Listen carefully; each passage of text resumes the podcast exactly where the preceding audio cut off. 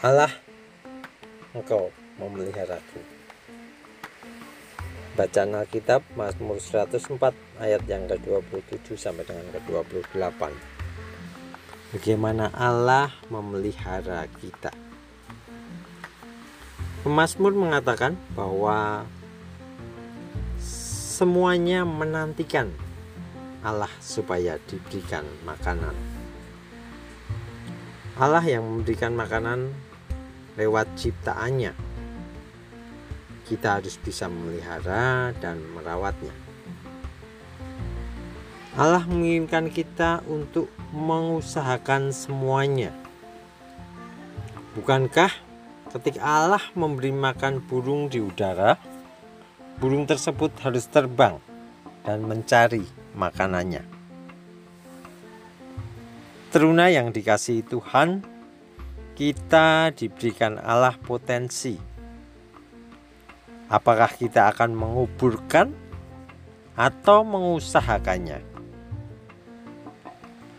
Saat ini, Banua kita, Kalimantan Selatan, sedang terendam banjir. Air menggenang di mana-mana. Mari kita gunakan potensi kita dengan membantu sesama. Tidak harus dengan hal-hal yang besar. Kita bisa memulainya dari lingkungan sekitar kita. Kita buang sampah pada tempatnya. Kita bersihkan parit yang buntu. Dan juga kita bisa membantu membersihkan rumah warga yang bekas terendam banjir. Seperti teman-teman kita yang ada di Jalan Jolali. Kita juga bisa membantu dengan menyisihkan uang saku kita untuk membantu sesama.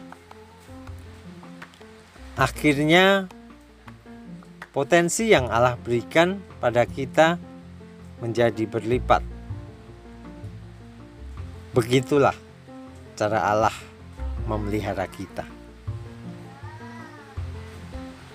Satu banua, satu rasa. Semoga banjir lekas berlalu. Amin.